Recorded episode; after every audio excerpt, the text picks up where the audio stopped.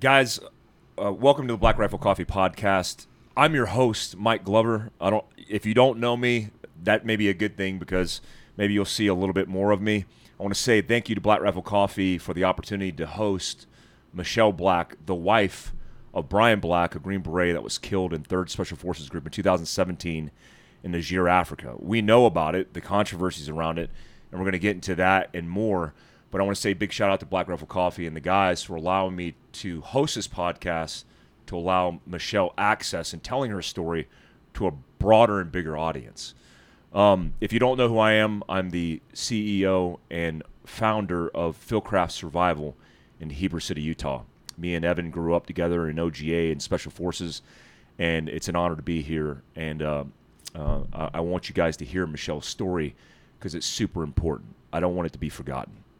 So, you've been making the rounds a little bit within the community with trusted people, uh, including Andy Stumpf, a good friend of ours, uh, on the Cleared Hot podcast, telling the story about Brian, the situation in Niger, and then also talking about your book Sacrifice, which is an amazing book. It's an honor to have been able to read that book.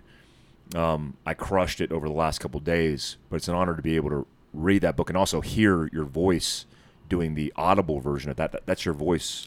It's actually oh, no, it's not your voice. No, it's not. But hearing it made me emotional. Yeah. Because it's a woman's voice, and as she's telling the story, my heart's breaking all over again um, in, in this situation. And and just to give you guys context, the reason I wanted to take this on at BRCC is because of my uh, intimate knowledge and experience in working in Third Special Forces Group uh, in the same battalion your husband worked in. I believe he was in ACO, he Alpha was. Company. Yep. Um, so I grew up in Third Special Forces Group. Was also a sergeant major in SOD Africa, Special Operations Detachment Africa, which does command and control, staff um, planning, uh, and was in the first major attack in Niger, Africa. Was overseas and deployed there for Operation Flintlock when that first attack happened, which set up for rotations, including your husband's rotation in 2017.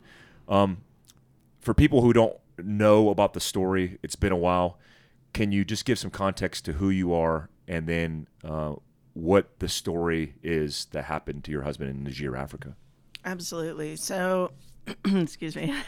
I'm Michelle Black. Um, I was married to Staff Sergeant Brian Black. He was a Third Special Forces Group um, team sergeant, or gosh, 18 Delta Medical Sergeant. Sorry, um, on an Alpha company, and um, his team ODA 3212 was working in Niger, Africa in 2017 when they were ambushed outside the village of Tongo Tongo.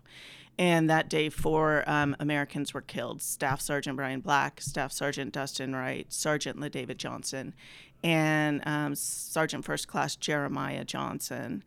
Um, and from there, it just honestly, it, it became completely chaotic. A uh, investigation was opened by AFRICOM.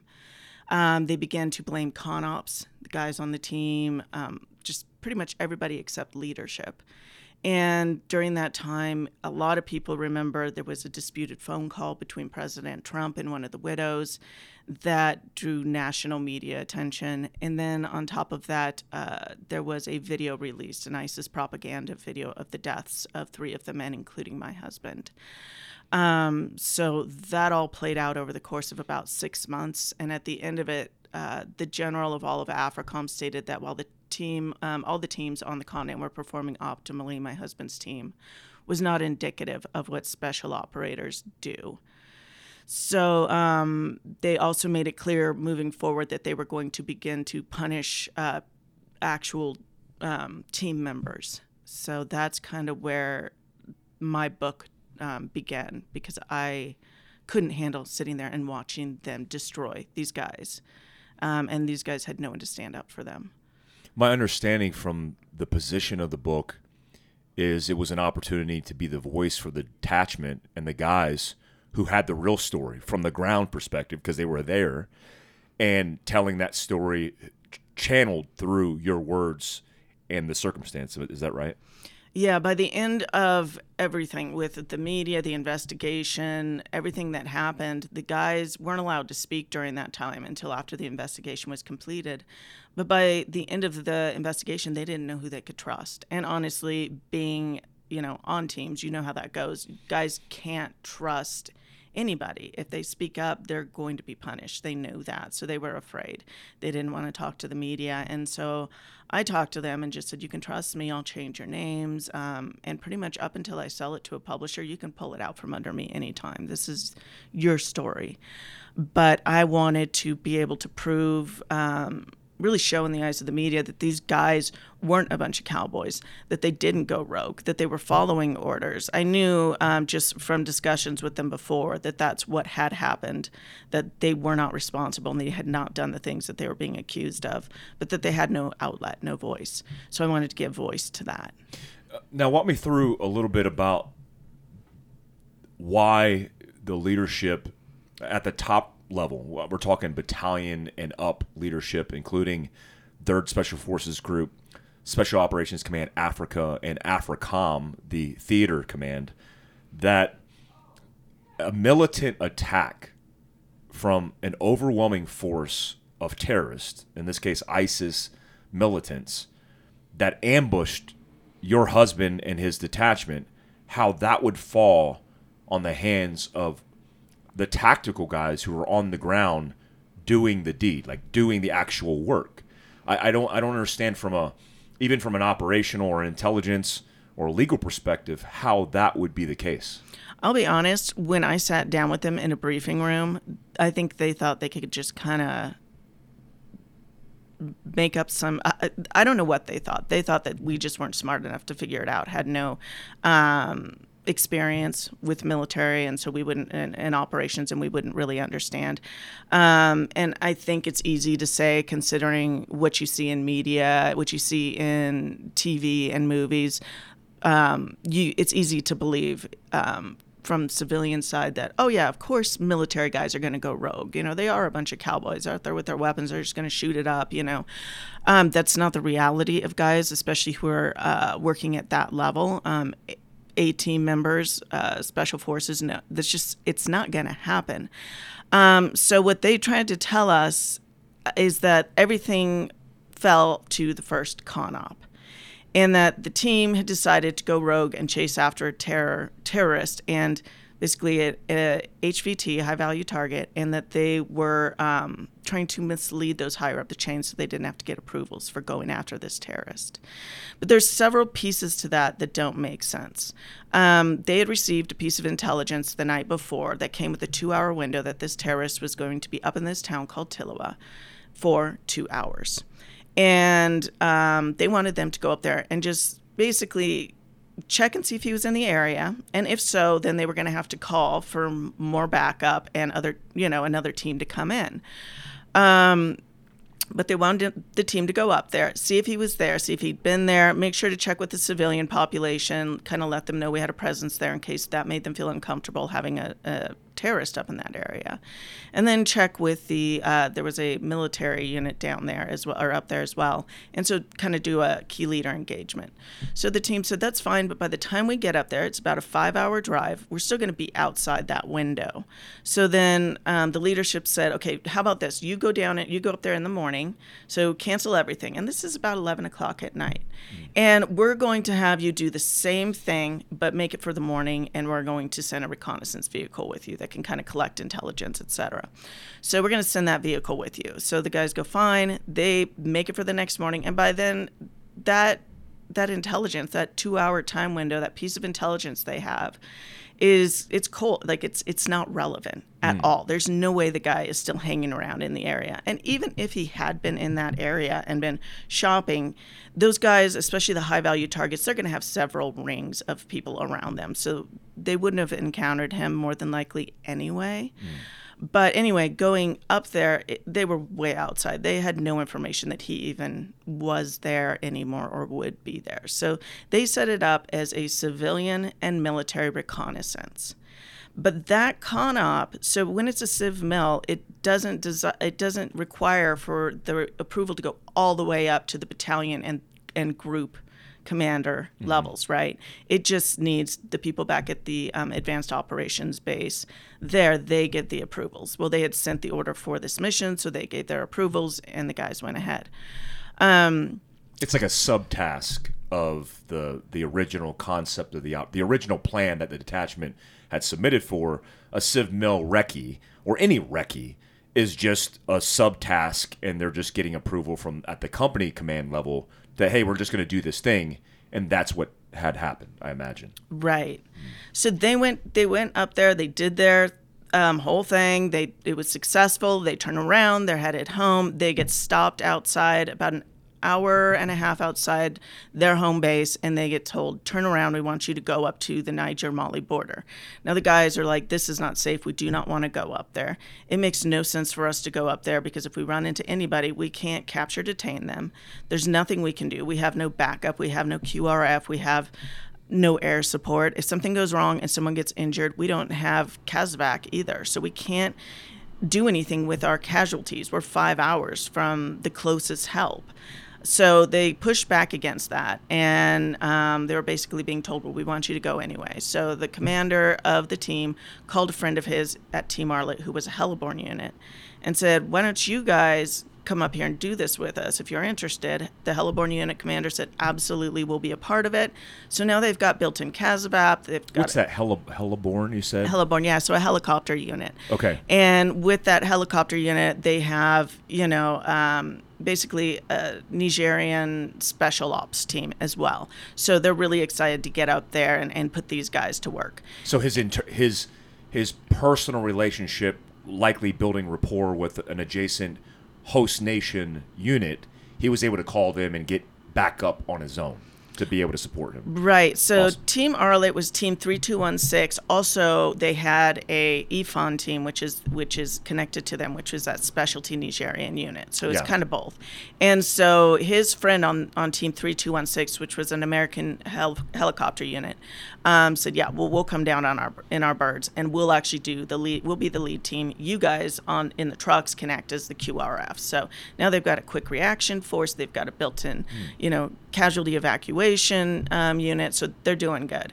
Um, and they knew they did have one um, drone, but it was going to run out of fuel before they were headed home. So having that Heliborne unit come in was really key for them. So um, while my husband's team turned around and started heading back north, which was about a 10 hour drive with no roads, they, would, they knew they'd run out of roads To at the some point. Right. Yeah. And the other thing with that is Americans can't cross over, the military can't cross over into the Mali border, Mm-hmm. but these terrorists can slip in and out. And Mali is very friendly towards, you know, terrorists. They, they, they're not going to do anything. Yeah. And so it's known as kind of the Wild West region. And so these guys on the team knew if, if anything goes on, these guys just slip across the border and they're gone. And it's just, anyway, going up there's kind of a nightmare. They didn't want to do it, but again, now they've got their Heliborne unit. They're feeling a little safer. So they start heading north. And meanwhile, the Heliborne unit's, you know, doing all of its video teleconferences and making all of its plan. And now that involves the third, um, the third group command- commander, who's Colonel Moses, and the battalion commander in Chad, um, Lieutenant Colonel David Painter. So now they're all involved in making this next con up. And then um, when my husband's team gets to the border, they it's the middle of the night and they get a call over the radio that weather has come in and now the Heliborne unit can no longer make it and they're going to have to be the only team. Um, and so they request they say as we said before we cannot do this. This is not safe. We don't have a qrf this is a dangerous area. We request to return to base. They were told no. Um, and so then a third con op was created and they were forced to head alone. So um, they went up. They did, they did that mission, and the next day on their way back home is when they were ambushed, and that was a whole separate piece. But as far as the actual con ops, there were three, and the way they justified punishing these guys is they said, well, that first con op that they made as a civ mil, there is no doctrinal definition for a civilian military reconnaissance, and therefore they were lying, therefore they misled us. And therefore they didn't have everything they needed when they went up there. On the first mission, that was successful where there were no risk factors to the team.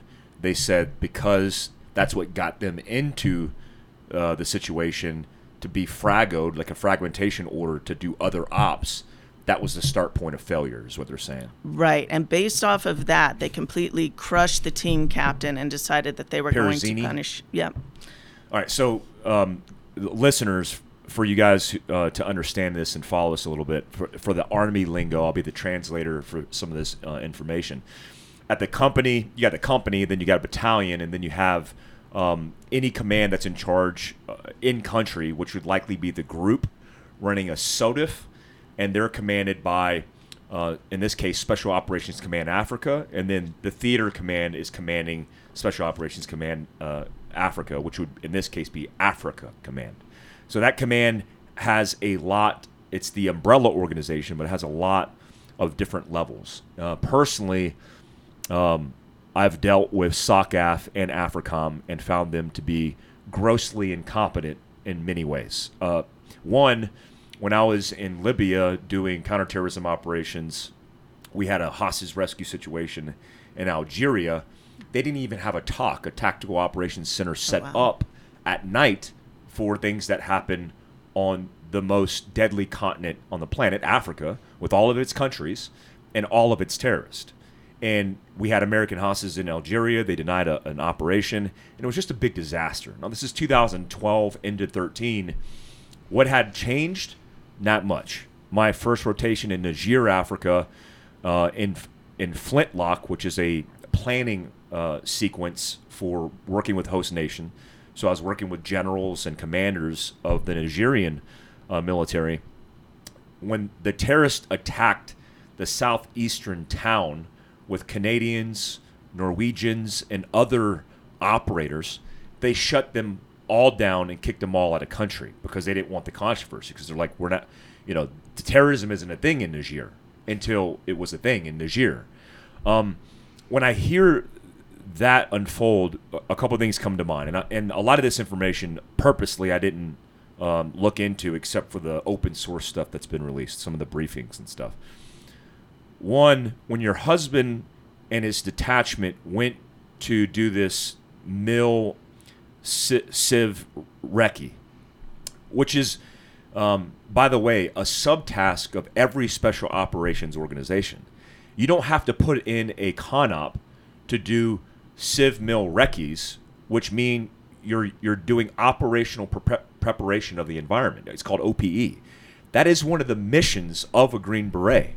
So you don't go and do foreign internal defense and not think about asking questions, collecting information, collecting intelligence, because that would be like putting the blinders on and narrowly focused and not taking advantage of opportunity. So it's it's an implied task, is what we would say on the detachment. So they put in a con op to do this, and they're going to link up um, to do that op that night, and then they get extended. A fragmentation order comes down, and they get extended because they want an asset attached to the team, correct? Yes. Which extends them to the next day. Guys are already on a slippery slope. When you're in or when you're behind enemy lines at any point, you're being watched. There's early warning networks the entire time. So the second con op that comes down, which I assume comes from battalion, um, which tells them to f- frago their original order.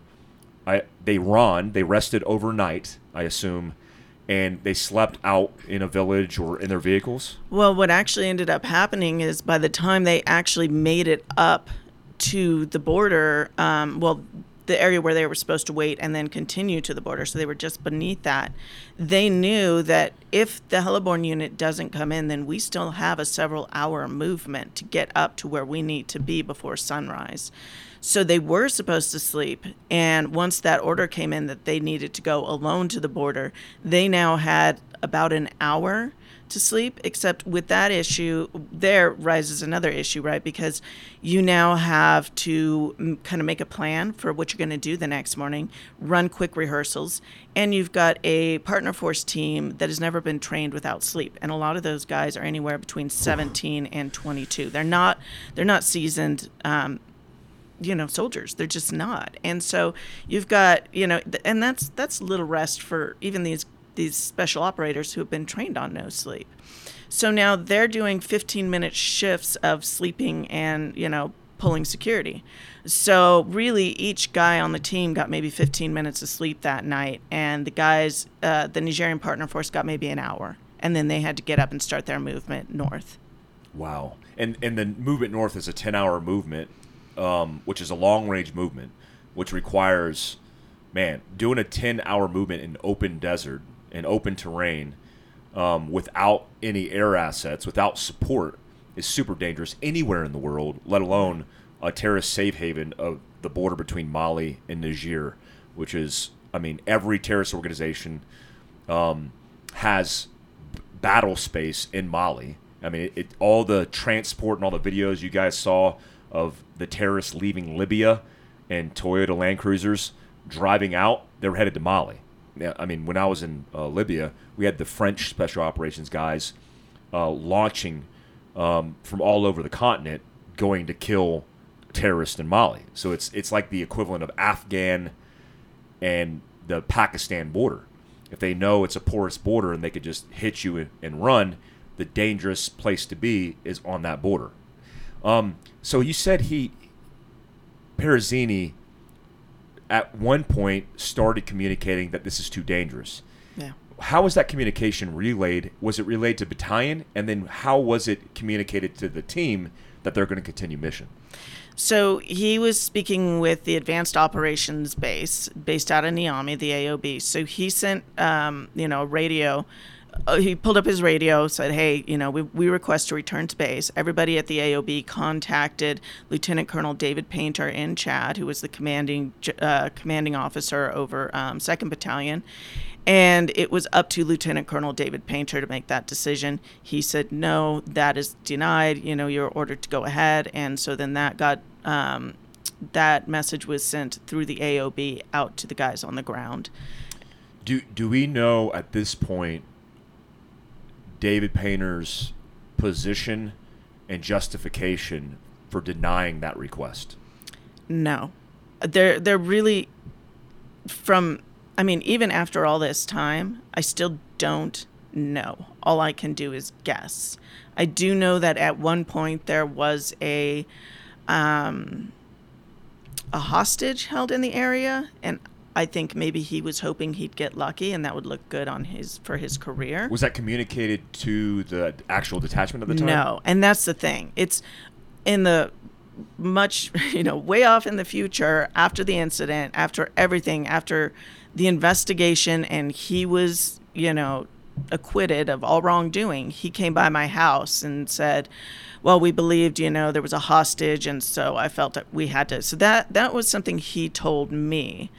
But number one, not a single person on either team, not the Heliborne team or my husband's team, neither team heard anything about a hostage. And number two, the, it just it didn't make any sense unless it was something in the back of his mind and he just thought maybe he'll get lucky and it'll help his career because there was no other reason to push them ahead. So, Dave Painter was my first team leader in Special Forces. He was my team leader in Afghanistan during a very bad rotation. And I say bad, but active. A lot of Americans died. It was during Operation Red Wing. And I've always known Painter to be a very competent leader, both in uh, when he was with me in Charlie Company, Second Battalion, and when we both migrated to the Commanders In-Extremis Force. Um, but I know what I know of Dave is Dave is aggressive. He's he's the man's he's like one of the guys because he wants the guys to get into the fights because he's not risk adverse. So in a way, I could see the rationale behind his decision making, which is this is what SF guys do. And but but I would hesitate when a team leader or a detachment is communicating to me that they need to RTB, return to base, for some specific reason. And there's a breakdown there for me because I know Painter to be a very good leader, a very good warrior. Like he's a fighter. Like d- there's no hesitation in me to say that Dave is a warrior and he's the guy that you want to lead your team into combat. But at the upper levels, the upper echelons of leadership, when you're a battalion, when you're a group, you get disconnected from the guys. And so there's a huge disconnect between your priorities as a battalion commander, whether it's an OER bullet, an officer evaluation bullet, or you want the guys to get in the fight. A lot of team guys would be like, oh, he's allowing us to do our job, versus he's risk adverse and he's not allowing us to do our job. But if a team comes back, if I if I'm the company sergeant major, the battalion CSM, and one of my detachment says, "Hey, this is not looking good," and, and from what I understand, there was a personal satcom conversation between Perezzini and the command, relaying and you know communicating in full his justification for the reason for the RTB. Did that happen? Yeah, he said, you know, it, yeah, he went through the whole list of this doesn't make sense. We're going to run out of, you know, the the overhead uh, drone is going to run out of fuel. There's basically there's no reason we're going up here right now. We've got guys with no sleep, limited food, and um, and he's water. dragging indigenous guys behind him. Right, and Yeah. even they weren't um, excited to be there. They told him we shouldn't do this, you know, which is a huge red flag. Obviously, yeah. Yeah, and Yeah. so if, if the if the local military is saying we shouldn't do this, then you shouldn't do that. And they'd had a lot of, and the reason why the Nigerians were worried about it is because they'd had a lot of attacks on the Nigerian units over the last year. I mean, I think there was something like five to ten attacks. It was it was a significant amount, and every time they would kill a lot of the Nigerian soldiers that they would run into, and then steal all of their um, equipment and weapons. And so they knew that this force that's out here. Um, that's doing this is well equipped and well trained. They kind of knew that at that point, but they'd never attacked Americans. And so I think there was this disconnect of, well, this somewhat idea of being infallible at that point because they'd never connect they'd never attacked Americans. And also um, third group had just started working really doing their their rotations in um, Niger right around that time. And so you had a lot of these guys who'd worked in Afghanistan you know and so they they they could be that aggressive without as much concern. Hey, are you guys ready for the day you've been waiting for all year? That's right, Black Rifle Friday. America's Coffee Company is having their largest product release of the year. Over 100 new products are dropping on November 18th. So head on over to blackrifle.com and take advantage of great deals and epic new items just in time for the holidays. That's a good point, and, and it's amazing that you picked up on that point. That's exactly likely one of the variables that led to this. You had Third Special Forces Group at the time, which was covering down helping Fifth Special Forces Group. I mean, I was a half Asian guy speaking French in the Q course and deploying to the Middle East. Like nothing made sense.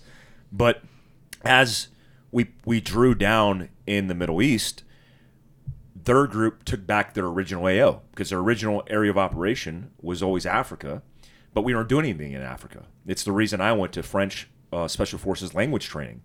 So they swapped in with 10th group because 10th group Maine was taking that mission, and 10th group went back to their original focus, which is Eastern Europe.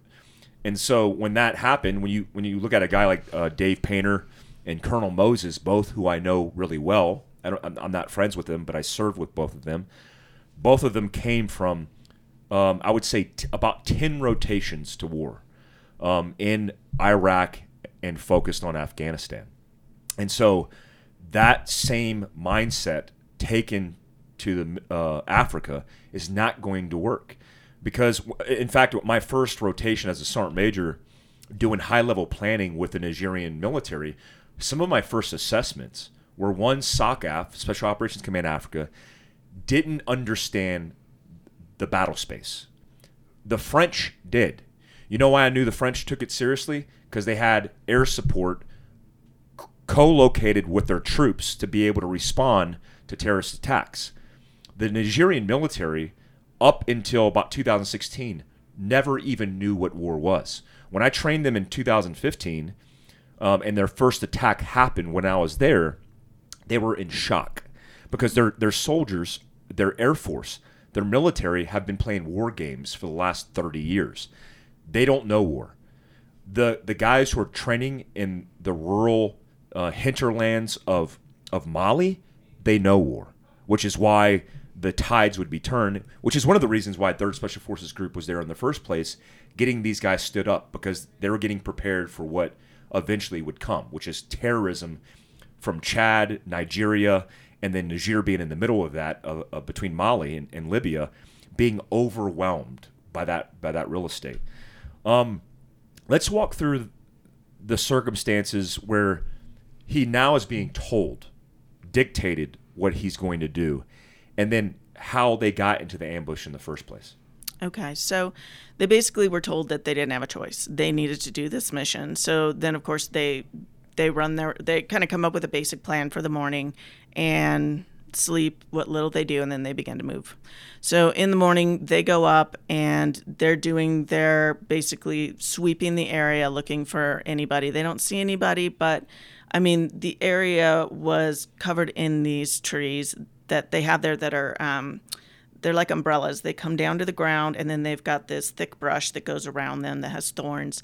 And so the guys got up there, they saw motocross tracks crisscrossing everywhere. It obviously was a big enemy camp. And they were finding items like motorcycles and weapons and, and whatnot. So um, at one point, they actually heard a motorcycle start up from behind them. Um, two guys had pulled it out from one under, under one of the trees and then hopped on it and took off into the desert. So that kind of freaked the guys out, and Captain Perozeni, knowing that their drone was going to run out of fuel, decided to send the drone to follow the motorcycle to make sure it didn't turn around and they didn't come under attack.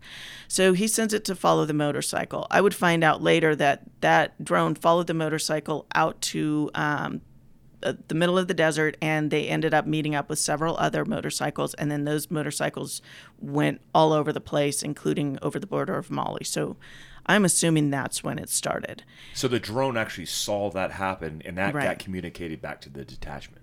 Right. Well, it got communicated. I think so. I think it got communicated back to the leadership, and then the leadership was communicating to him.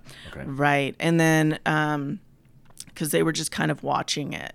And so then the drone was running out of fuel. So that was kind of the end of it. The drone had to go back to its base.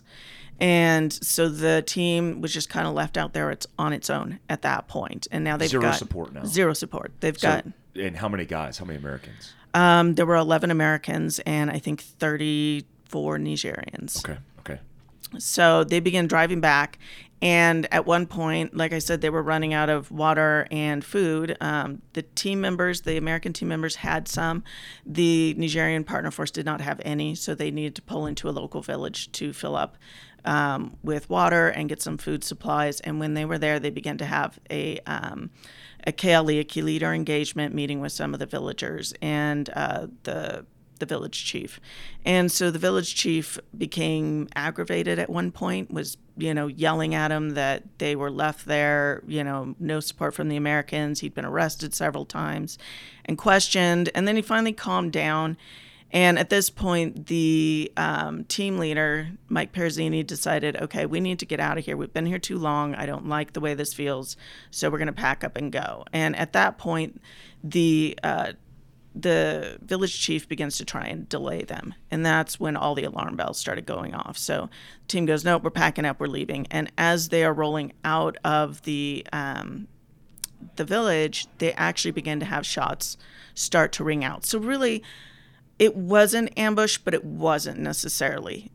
They weren't, there wasn't a group of terrorists lying in wait. They actually began to pour in. They were hoping to set up an ambush, but the team didn't get delayed as much as was they were hoping to have them originally. And I think that that's because um, we would later find out the village chief had the terrorist phone number saved in his phone. So somebody must have called him, tipped him off, and they were all pouring into that village. Mm. And so it wasn't so, an organized ambush as much it was uh, as people were arriving it was increasing the rate of fire and then the, the the volume of intensity to the team.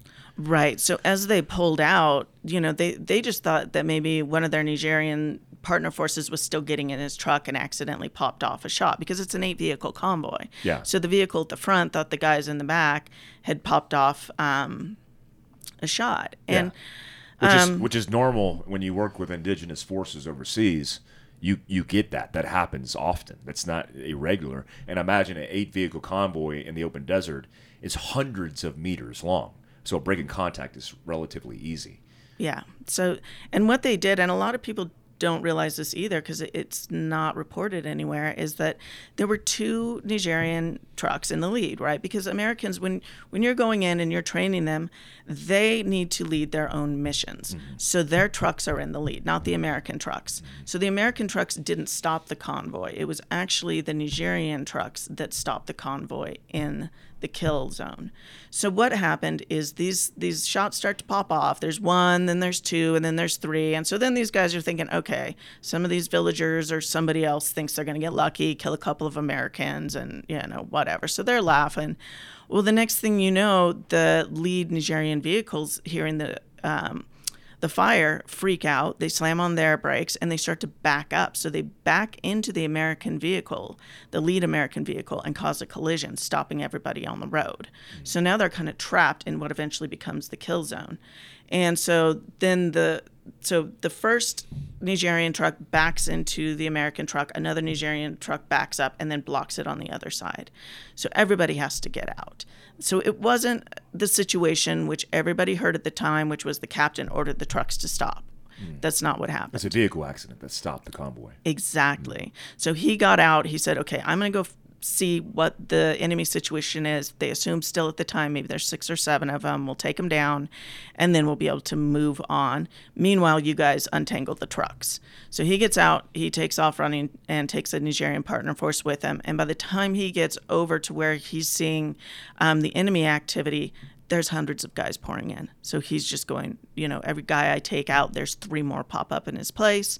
This is a problem. And then he sees them begin to um, circle around towards the road where they're attempting to outflank the team, which so is a huge problem. This is an important detail because in the original video that was open, I assume it was um, for public release eventually because it made it way, its way on YouTube. Uh, so it was like an open source kind of segment of the depiction of everything that happened. I believe they said for unknown reasons in the video when they uh, say that the convoy stopped. For it was like something like for unknown reasons the team leader stopped the convoy, etc.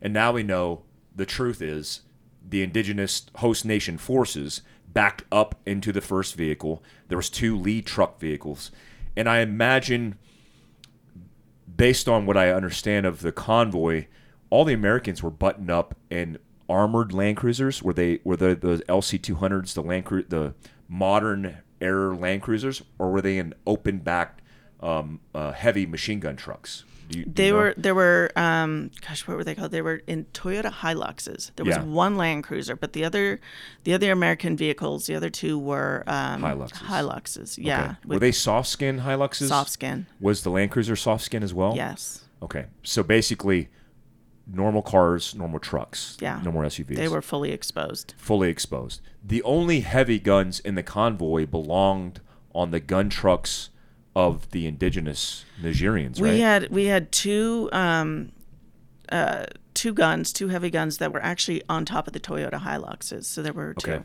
But the problem with that is then we were having issues. A lot of times they were having issues with those trucks breaking down because they couldn't handle the weight. Yeah. And carry as much. Um, you know gear as many guys and so they were yeah they they were a problem for years in that area yeah because it, i mean you're talking about desert, which is sand, and then you're talking about a Hilux, which is likely a stock Hilux, which has a low capacity of a thousand pounds, and you're loading up with a 50 cal. I imagine there's likely a 50 cal and a either a SAW machine gun or a 240 on the back of that Hilux, and that payload of just the guns and the ammo would exceed the low capacity of those vehicles, the suspension, the brakes, the powertrain, and everything.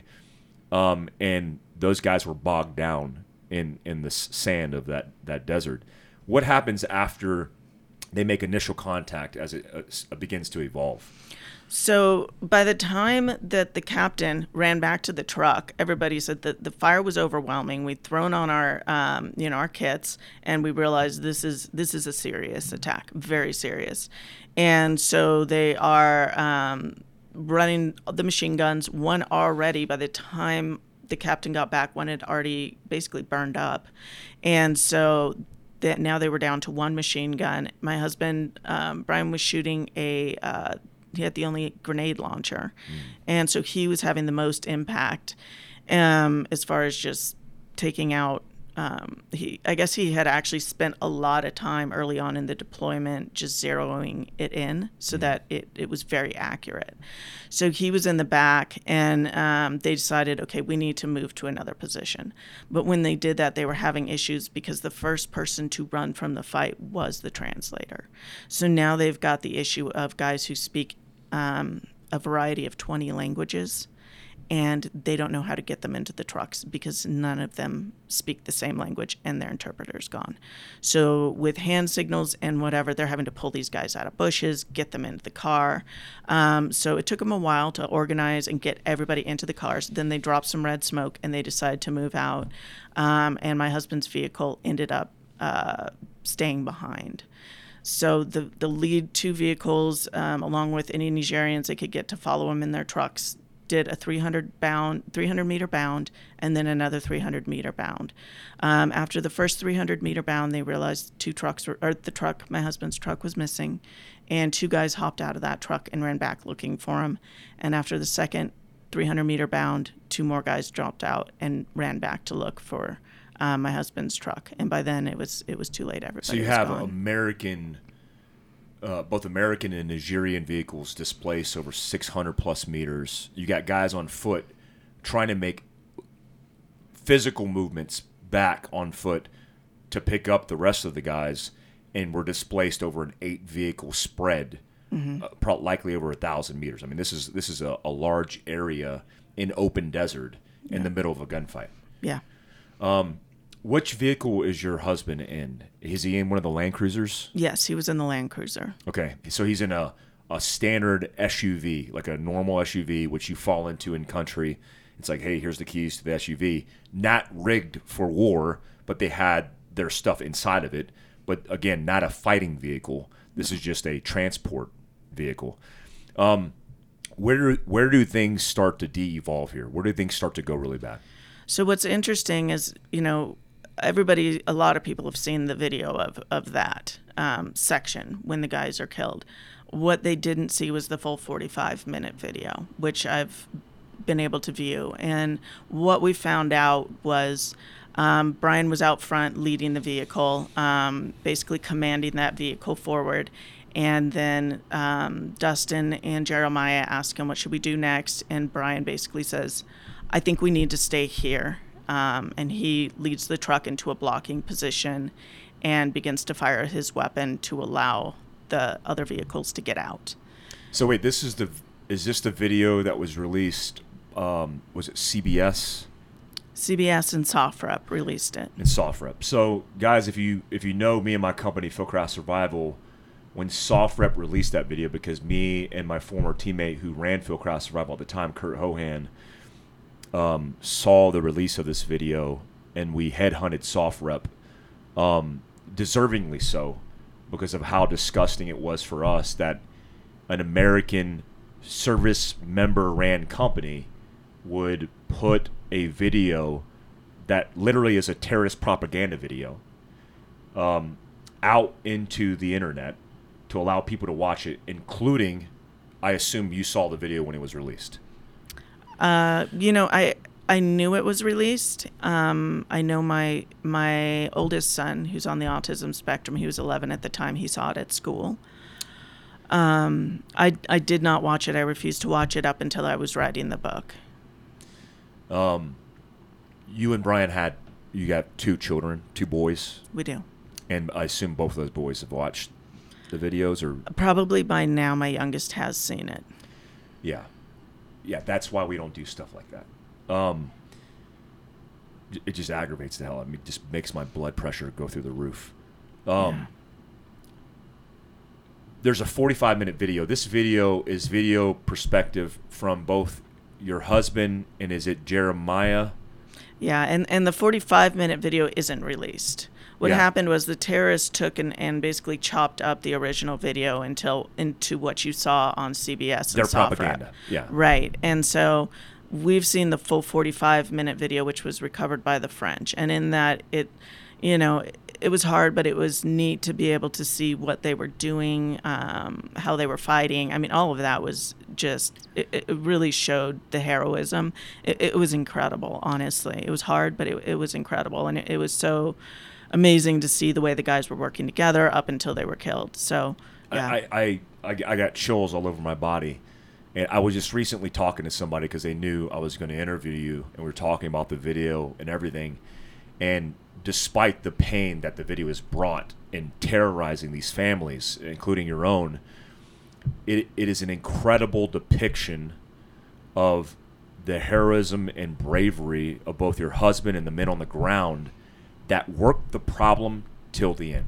Green Berets, special operations guys, work problems. Yeah. That that's what they're good at. And to see those men working problems until they couldn't work problems anymore, it gives me chills because it, it it's it's horrible and it's tragic, but it's also it's also something that's like, man, that's what these guys did, and that's what they did to the very end, and they fought. Yeah. And if if they were going to perish in combat, because I know a lot of guys and friends of my own in third group, my son is named after a third group teammate who was killed in combat, two of them. Um, that they would want to have gone out like that, fighting for each other to the very end. Now, the 45 minute video depicts, I assume, um, them trying to establish a dominant firing position to turn the tides of their circumstance. Um, why did I mean, besides the overwhelming force that your husband and their detachment had to go against, what were the issues that you saw on the reasons that um, they weren't able to break contact or weren't able to get through that? Was it just sheer numbers alone?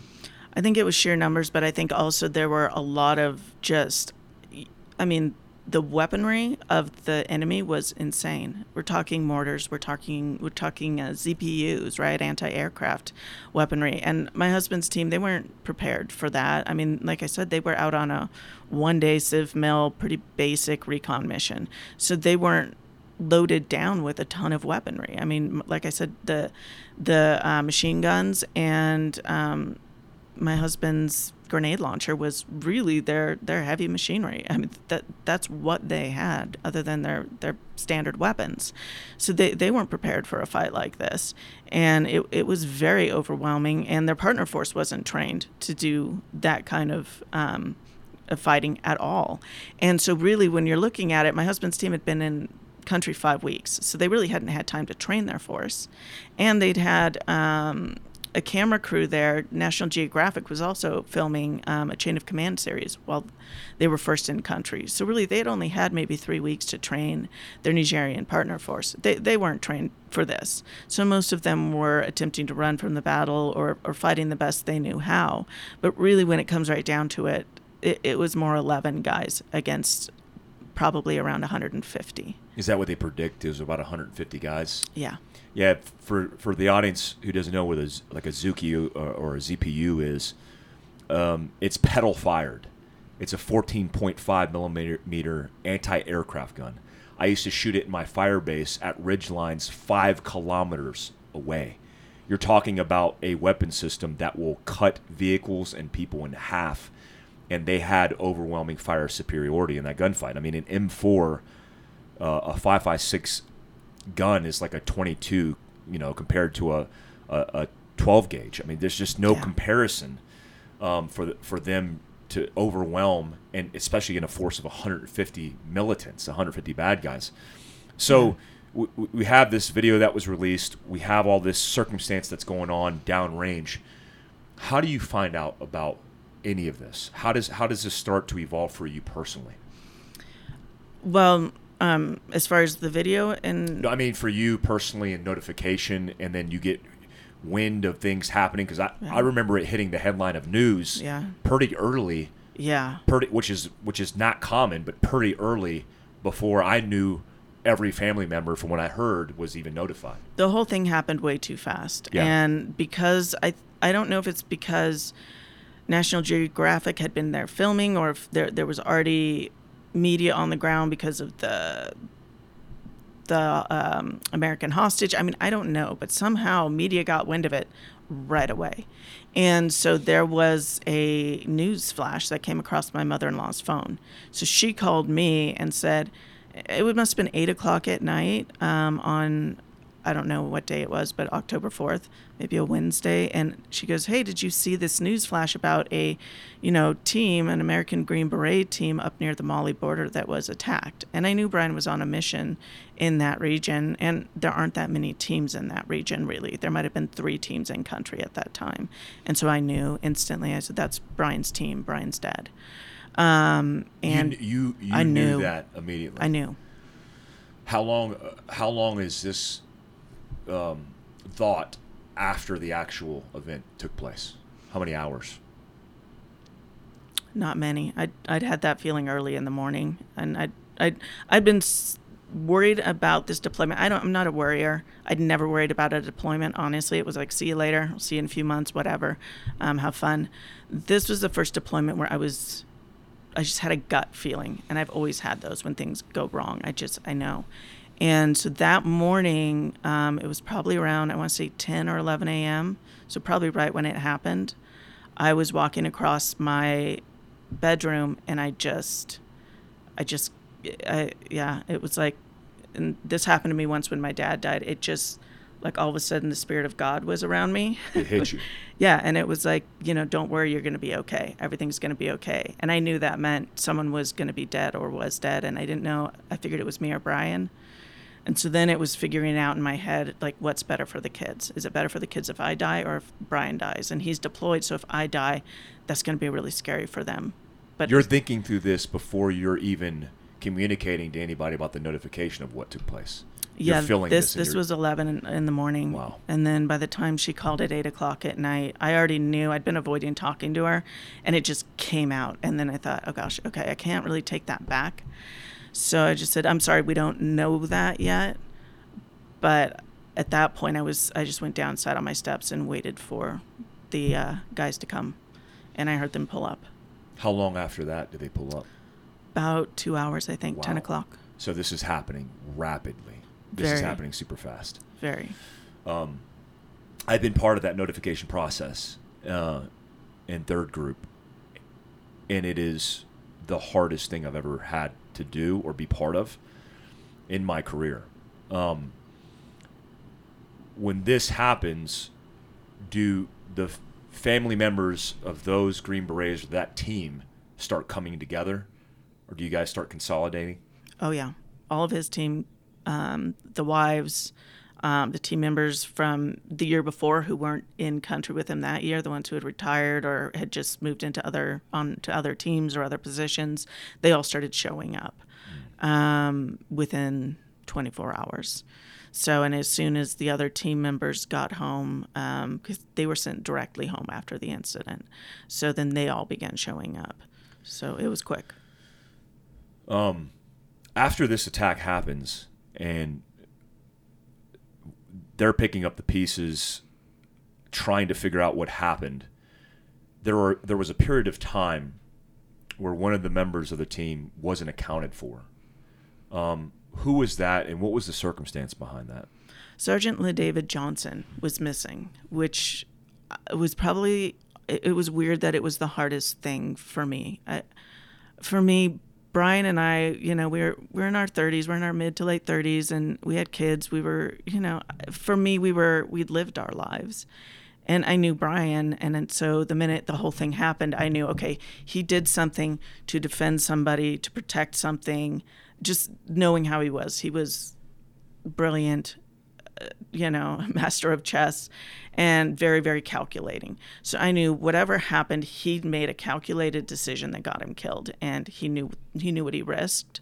And, you know, he's lived his life and I can I can be at peace with that because he died on his own terms. But um I knew how he would have felt about LaDavid. LaDavid was 25, his wife was pregnant, they had two tiny little kids. and it just it wasn't okay. Um, the David was missing, and we didn't know anything at first. We just knew he was missing, and I think all of us were a wreck because we knew that the team had requested he return with them. He was their support mechanic, and they wanted him to become a team member. He was a great guy, and um, so he wasn't originally supposed to be there. And so when he wa- went missing, it was the closest to feeling true terror I had felt um, at that point in my life. And so he went, yeah, he was missing for a couple days. We found out later that when um, they had gotten to the second position and the team couldn't find my husband's uh, truck, they stayed there for a while and continued to shoot. Um, but the full force hadn't come around yet. They were focused in on Brian's truck. And um, once Brian, Jeremiah, and Dustin were dead, then the whole group of terrorists circled around and then came back at the whole team full force at their their next position, and that's when things just went completely haywire. And all the trucks decided, okay, we need to take off. There's a small wooded, marshy area. We're going to take off into that area. So they all just ran for their trucks and hopped in them and took off. Well, in the chaos, David, um, they don't really know why or what happened. Either the truck didn't start, he never got to the truck. They don't know. And um, the problem is that the truck that the guys, the first group took off in, was one of the gun trucks. It had one of the machine guns sitting on top, and the way they built that, um, it blocks all view f- from behind. So forget your rearview mirror; it's not going to make a difference. You won't notice what's going on behind you. So everybody jumped in the back into that truck, and then you know all the Nigerians piled in. And then Mike, actually, the captain jumped in, but he got shot and was thrown from the truck. So, in all of this chaos, they didn't realize that LaDavid wasn't behind him because they couldn't see he was missing. When they turned their truck around, they realized because they heard that Mike got shot and fell out. So they turn around to see if they can go get the captain, and that's when they realize LaDavid's truck isn't following them. So what ended up happening is David jumped or didn't get to his truck. They're not really sure. And he took off running along with several other of the Nigerian partner force. Um, trying to escape the onslaught and he found a tree jumped underneath this thorny tree and again it was one of those big trees that's kind of like an umbrella it's thorny and goes all the way to the ground and he took up a fighting position there.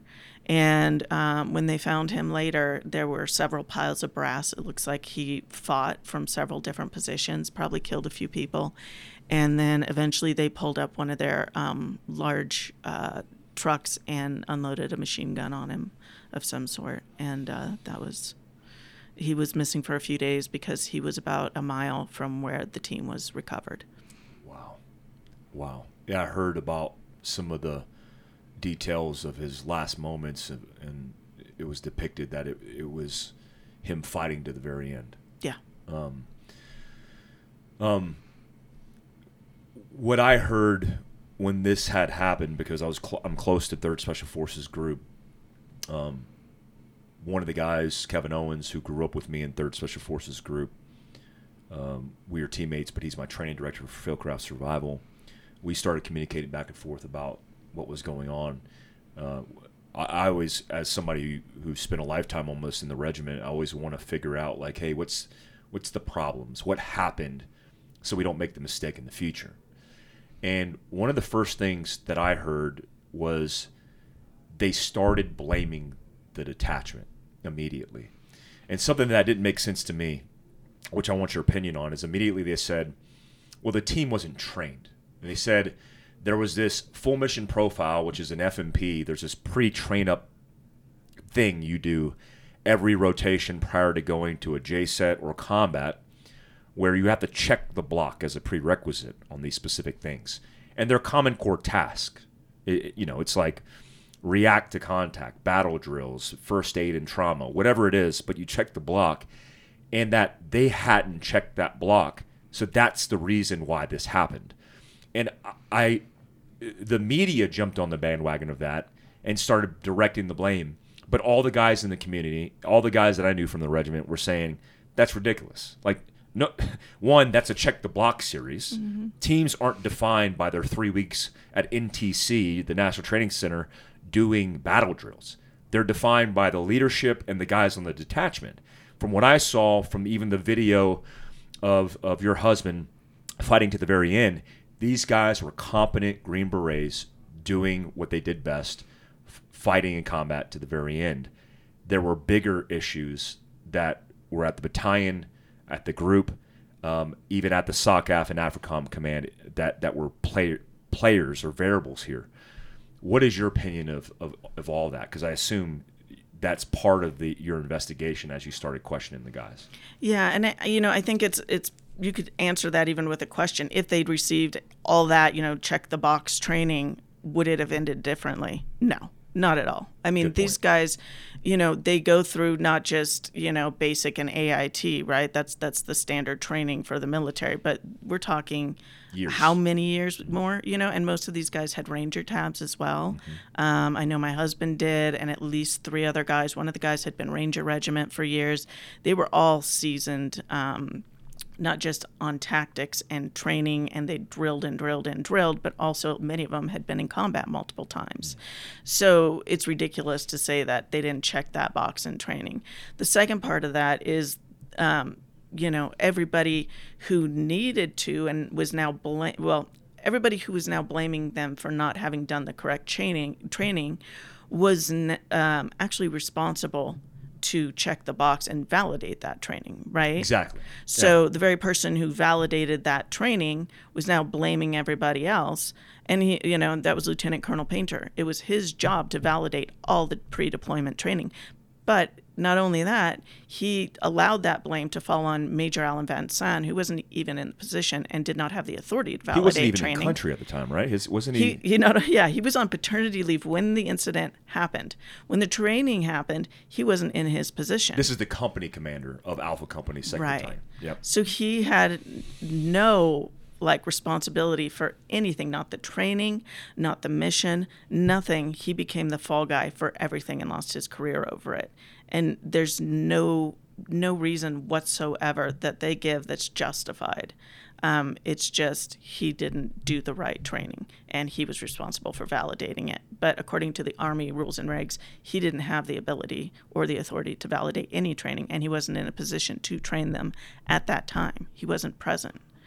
And so there were so many holes with that. But also, Lieutenant Colonel David Painter, he was the one who was responsible for validating all the training. He also, along with Colonel Moses, was responsible for making what training they did before they deployed. So it would have been him who put together all of their pre-deployment training. because it's dictated. It's Right. not you don't you don't offer up what you're going to do. The battalion often comes down from the guidance from the group command on the prerequisites based on the deployment cycle, which is we call the playbook in special operations.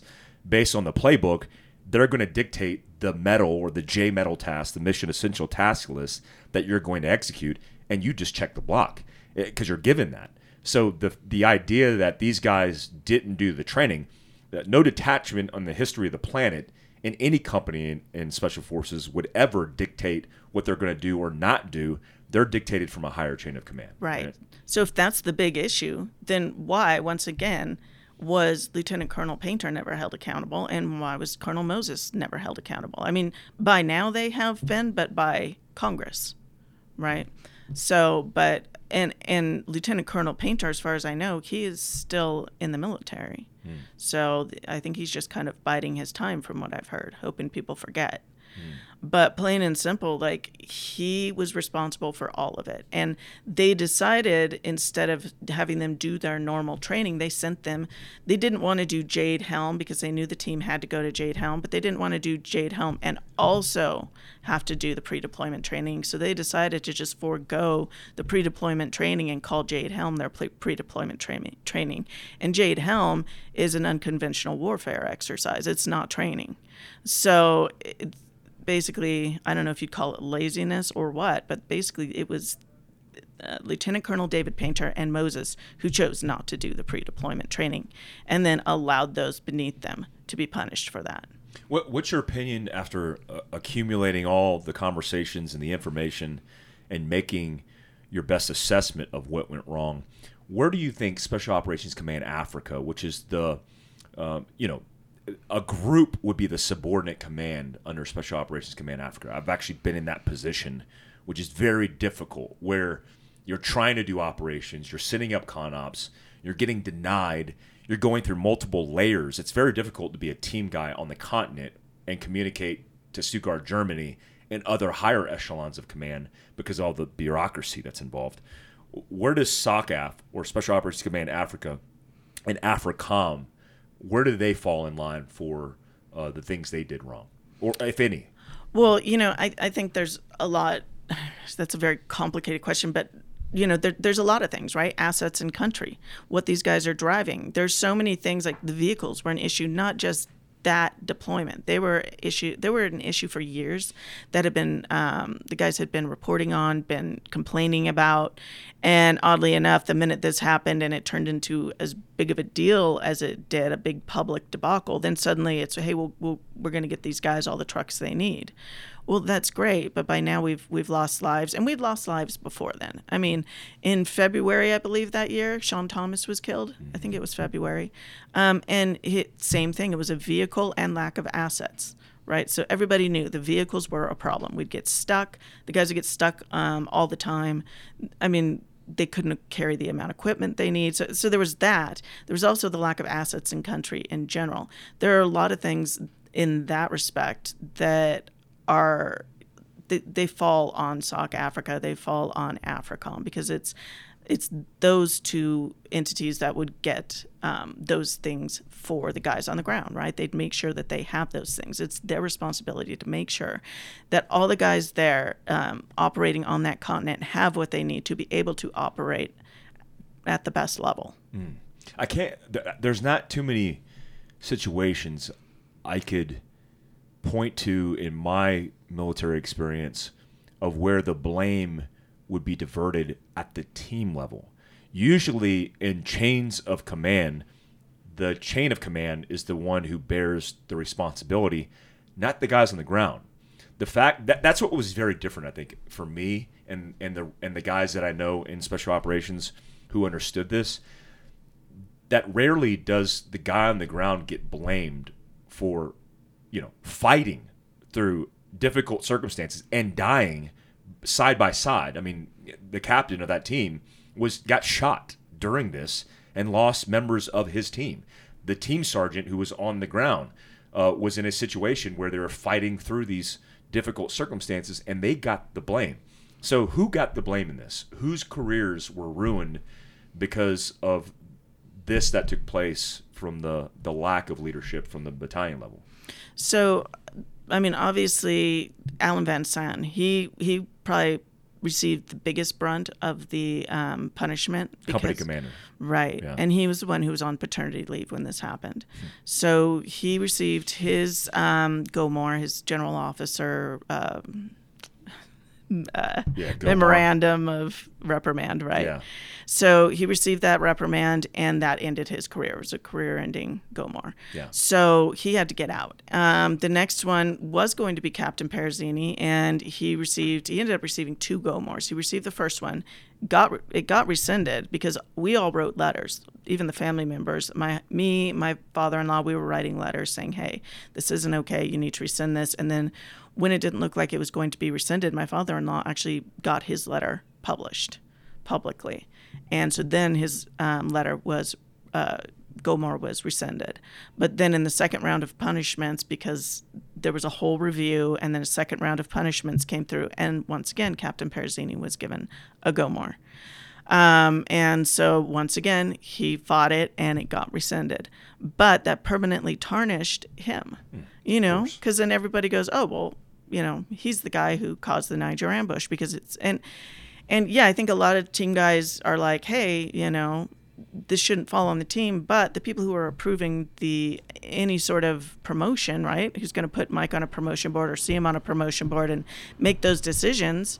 Well, they're believing whatever the command is saying, so they're not in a hurry to promote him. So here we are, five years later, and Mike is appealing to you know Senate uh, the Armed Services Committee to try and get a promotion after five years. After five years as a captain. Yes. Yeah, he should have been a major long time ago. Long time ago, two years ago. Right. right. Um. Oh man. Um. Let's talk about your journey because this is we're five years post one of the most, the most traumatic thing that you've ever experienced in your lifetime, and you, you've dealt with a lot. You've you've composed this book to tell this story. How are you? How are you doing right now? I'm doing really good, actually. Um, you know, it's funny. you you. always you always assess yourself. Yeah. Do I really mean that? Uh, Yeah. You know, there's there's uh, times when I'm doing really well, and there's times that I'm not doing really well. Yeah. Um, I think, you know, you're you're raising your kids, and you lost your entire future because when you know I, I don't know. I think for me it was hard because Brian was the only person I ever wanted to actually date or be around. so once we got married, it was like, oh, well, this is it forever, you know? And so now it's like, now our kids are growing up and they're getting ready to leave, and you just go, oh my gosh, now it's, you, you do that whole thing of like, it's like I'm back being 20 again, where it's like, you know, who am I? But, um, but I think, you know, what has happened what happened to him, what happened to our family, I can't, how do I put this? It's like I have a responsibility. He bought a lot of opportunities for me with his life.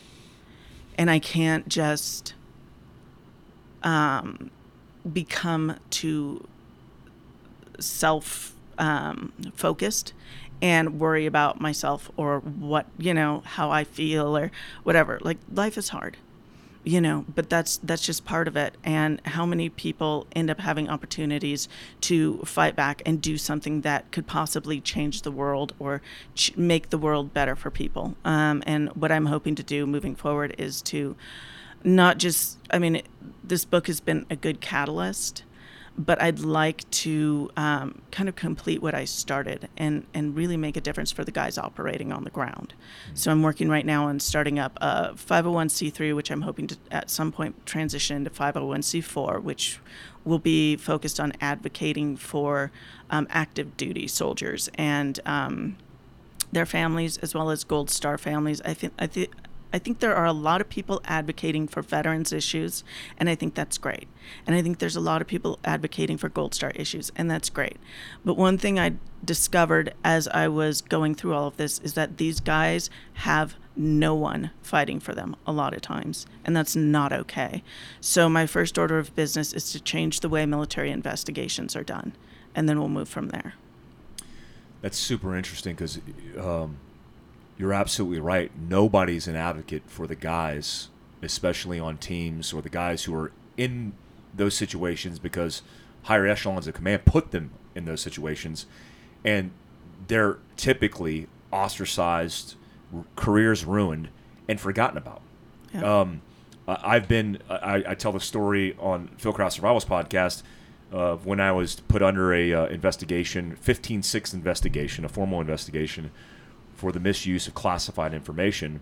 When me and my warrant sent a template, so an actual just template PowerPoint presentation that had the word uh, secret on it, and the whole point was we were using the template to stand up our guys and to and to fill in the template with fake information, but the word secret was on the fake template, and they had to do a six month investigation, threatening to ruin our careers. Nothing was found wrong, but it took six months, and we were guilty until proven innocent. Yeah. And often the guys in these situations, their careers are all they have.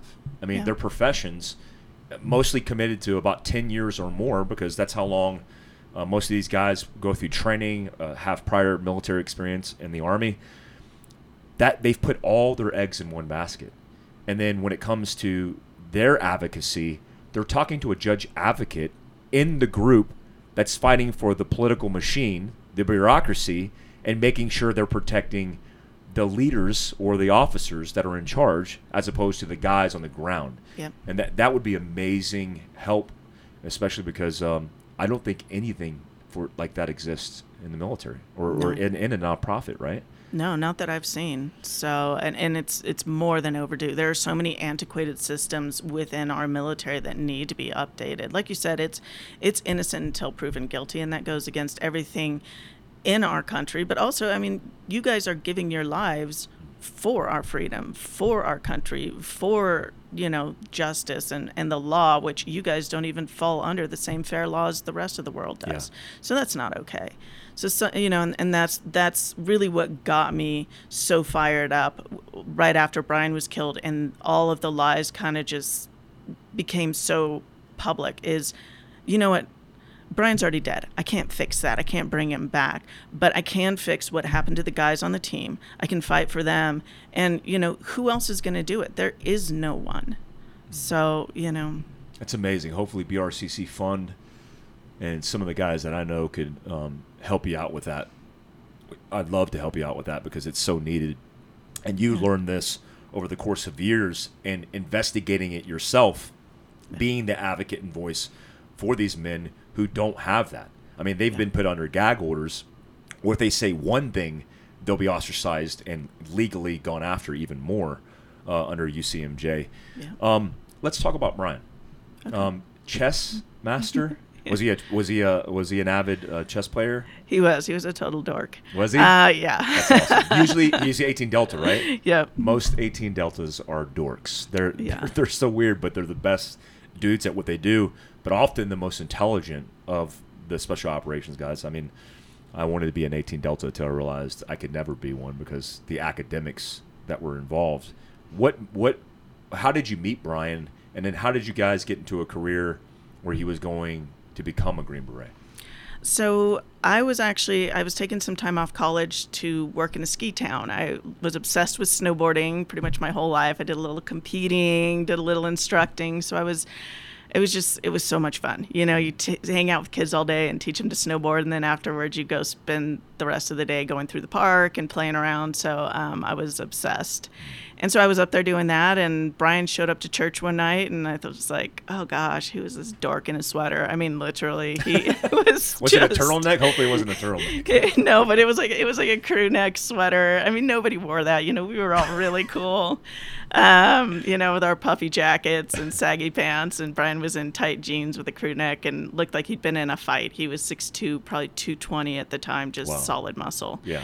And um, so I said hi, and the, the guy just he had a deep monotone, was very. Um, I, I don't know. I couldn't figure out if he was dumb or really smart and just quiet and to the point. And that's kind of what I learned about him over the years was that he was just as few words as possible, but brilliant.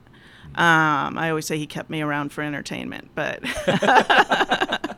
but yeah, we had a good time. So um, we got married. Uh, gosh, that was 2003. I want to say when we met. We got married in the summer of 2005. Had a couple kids, and the um, he was playing online poker for a living. So Wow. yeah, when we met, he was playing online poker and uh, making a lot of money. So he managed to take care of me and the family doing that.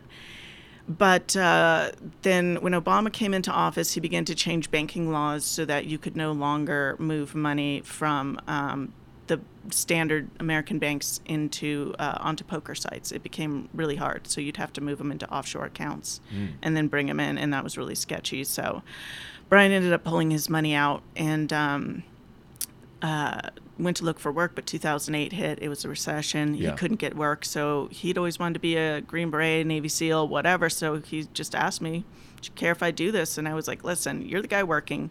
We had a crazy on the spectrum kid who was going wild. I was like, you know, can't be both of us, and I didn't want to leave him alone with Zeke because they Yeah. they just butted heads. They were both very strong willed. So um, I was like, well, if you're going to take care of the family, then do whatever you want that'll make you happy. So um, he went to basic. And that, that kind of led us into special forces eventually. I mean, within the first year of him being um, uh, we, we were stationed out of Fort Carson and he was in a CASH, a combat support hospital. And he was bored out of his mind. He was already starting side businesses. So he asked if I cared if he went to SFAS. And it was like, if that will keep you busy and happy, do it. So he went off to Special Forces selection and no surprise was selected. And, and uh, we were on that track pretty quick. That's awesome. So- That's amazing. And and Brian, um, I noticed from all the things that I've heard from all the men and how they were fighting for each other. He was a fighter. He was a warrior. Um, and when you see it, uh, when I found out that the guy in the video was the medic, who and it was Brian, I was amazed by that because when you when you know medics, like medics' priority um, is dominating in security, fire superiority before they start treating casualties, and those men on the ground were fighting for each other, and you could tell that. Was he a fighter? Was he somebody that you always recognize as like, this is who he is? Oh yeah, Brian. Um, well, like I said, when I first met him, he was big. He was really into jujitsu and MMA. He actually was. Uh, he told me he was a cage fighter. I didn't know what that meant. I was like, I don't know why you're telling me that to impress me, but it doesn't. Um, I found out later what it was, and I was like, oh, okay, that's pretty impressive. So yeah, he he enjoyed fighting. He thought it was fun, just tossing people around, and um, and he was really skilled. So I know he was hoping he'd eventually come in close contact with the enemy and do a little hand-to-hand combat with them. He had a uh, an axe sharpened, um, and lots of knives to grab. So um, yeah, he was a fighter. How are the wives of the other men doing from that detachment? Um, I mean, there was a lot of life lost that day. Was it five or six Nigerians and four Americans? The Yeah. most since Mogadishu, Somalia, in one in one take. How are they doing? The widows or the or The the, widows. Um, you know, I, I think it's hard because I think we you want to you want to sometimes forget. You want to um, you want to just try and ignore it and not deal with the pain and um, separate. So it's hard to it's hard to get in contact with them. I don't really know how they're doing. Um, me, I tend to take things head on and, and want to like fight it out. So, um, but yeah, it's I don't know. Sometimes you need a little bit of let them have their space, and I, I send them messages here and there. But um, yeah, it's hard.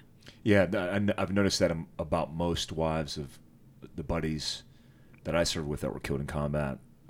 They tend to insulate and kind of just get away from whether it's Fort Bragg or Fayetteville or the community, the everything that reminds them of the mm-hmm. ones they've lost. You, are you still in Fayetteville? Did you did you stick around or did you? No, we moved to uh, Puyallup. That's where Brian's family is. And um, Brian was planning on retiring in two years, and he wanted to move the boys to Puyallup and raise them near his parents. So when he was killed, I was like, that just that makes sense. Yeah. Um, take him there um, and and raise them the way he would have wanted them to be raised. So Tell me the objective of Sacrifice, your book, and how that whole journey got started, um, and, and how did you end up here? I mean, uh, po- post writing the book and the experience, how has that been for you?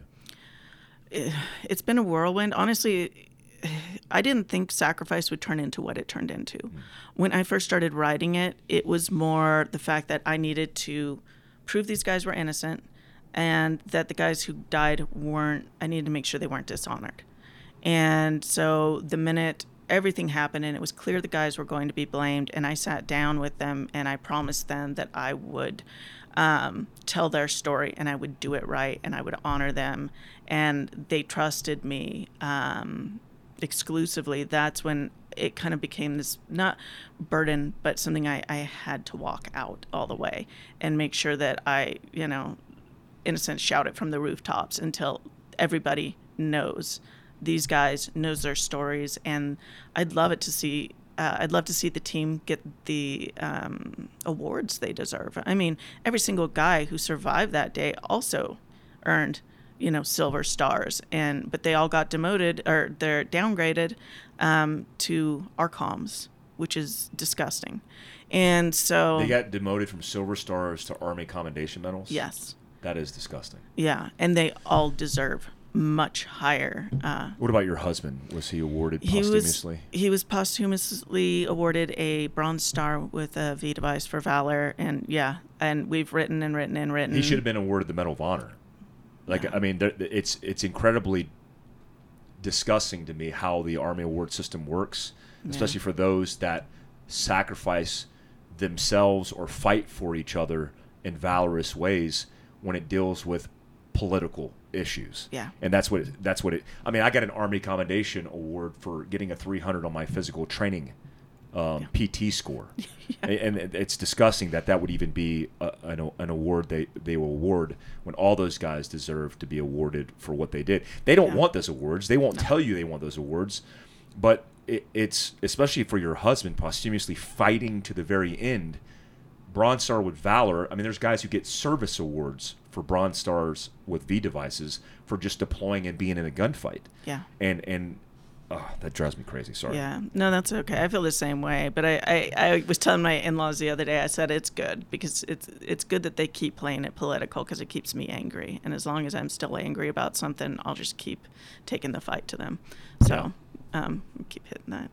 Yeah. But, no, yeah. that's that, that's that's what we need. And it's and it's it's amazing to see the intestinal fortitude that you have this many years post that circumstance to continue to fight, to continue to communicate, and and if it wasn't you, it wouldn't be anybody else. By the way, because nobody's fighting for the guys. The guys barely want to fight for themselves because they don't want to be ridiculed and made fun of by uh, the quiet professionals that exist in special operations. But if you don't do it, then nobody else is going to do it, and Yeah. and it's amazing to see, Michelle. I mean, It's it's amazing to see. what what drives you nowadays? Um, I think all of that. Every time I, because I, I keep in communication with the guys on the team, and I see their humility. I see the fact that anytime I fight for anything for them, they're like, "You've done too much for us." Like, you know, thank you, but you know, um, and that to me, so that's really what drives me. That and my kids. I see my kids, and I see everything they've been through, and the fact that. Um, Really, a lot of these military leaders were more concerned with um, preserving the the um, careers of certain officers over doing what was right by my family, especially after everything my kids went through and Jeremiah's kids went through and and La David's kids. You know, there were a lot of kids involved, a lot of kids that have had to deal with this um, video, that have had to deal with losing their dads, and that's enough to just keep me um, motivated. Any uh, last thoughts? Here? gosh so many no i uh i don't know i just um i know you were asking you know what uh what keeps me or not what keeps me going but what's happened over the last several years. And you know i think i, I was going to say that originally i had planned on just self-publishing. I didn't think this book would ever make it this far. Um, and so I, I think I'm blown away every time somebody reads it and and wants to give me a space to speak, um, and uh, tells me their feedback, which is you know they're blown away by the book. Um, because I'd never written a thing in my life before the day I wrote this book. So um, I'm just really grateful for all of the incredible people who have had faith in me and supported me um, doing this. Yeah. Um, well, I just want to say thank you for sharing your story with me today. Um, I didn't realize how close I was involved as far as like understanding key players and, and service in their group. And um, it's an amazing book. Um, it's it's told humbly, but it's also told told pointedly, taking up for the guys who can't at this point take up for themselves. Uh, it's a must read for people who are li- who are listening to this podcast, and I hope to spread this message, um, to read the book, to get more involved, to follow your path, because I think it's important.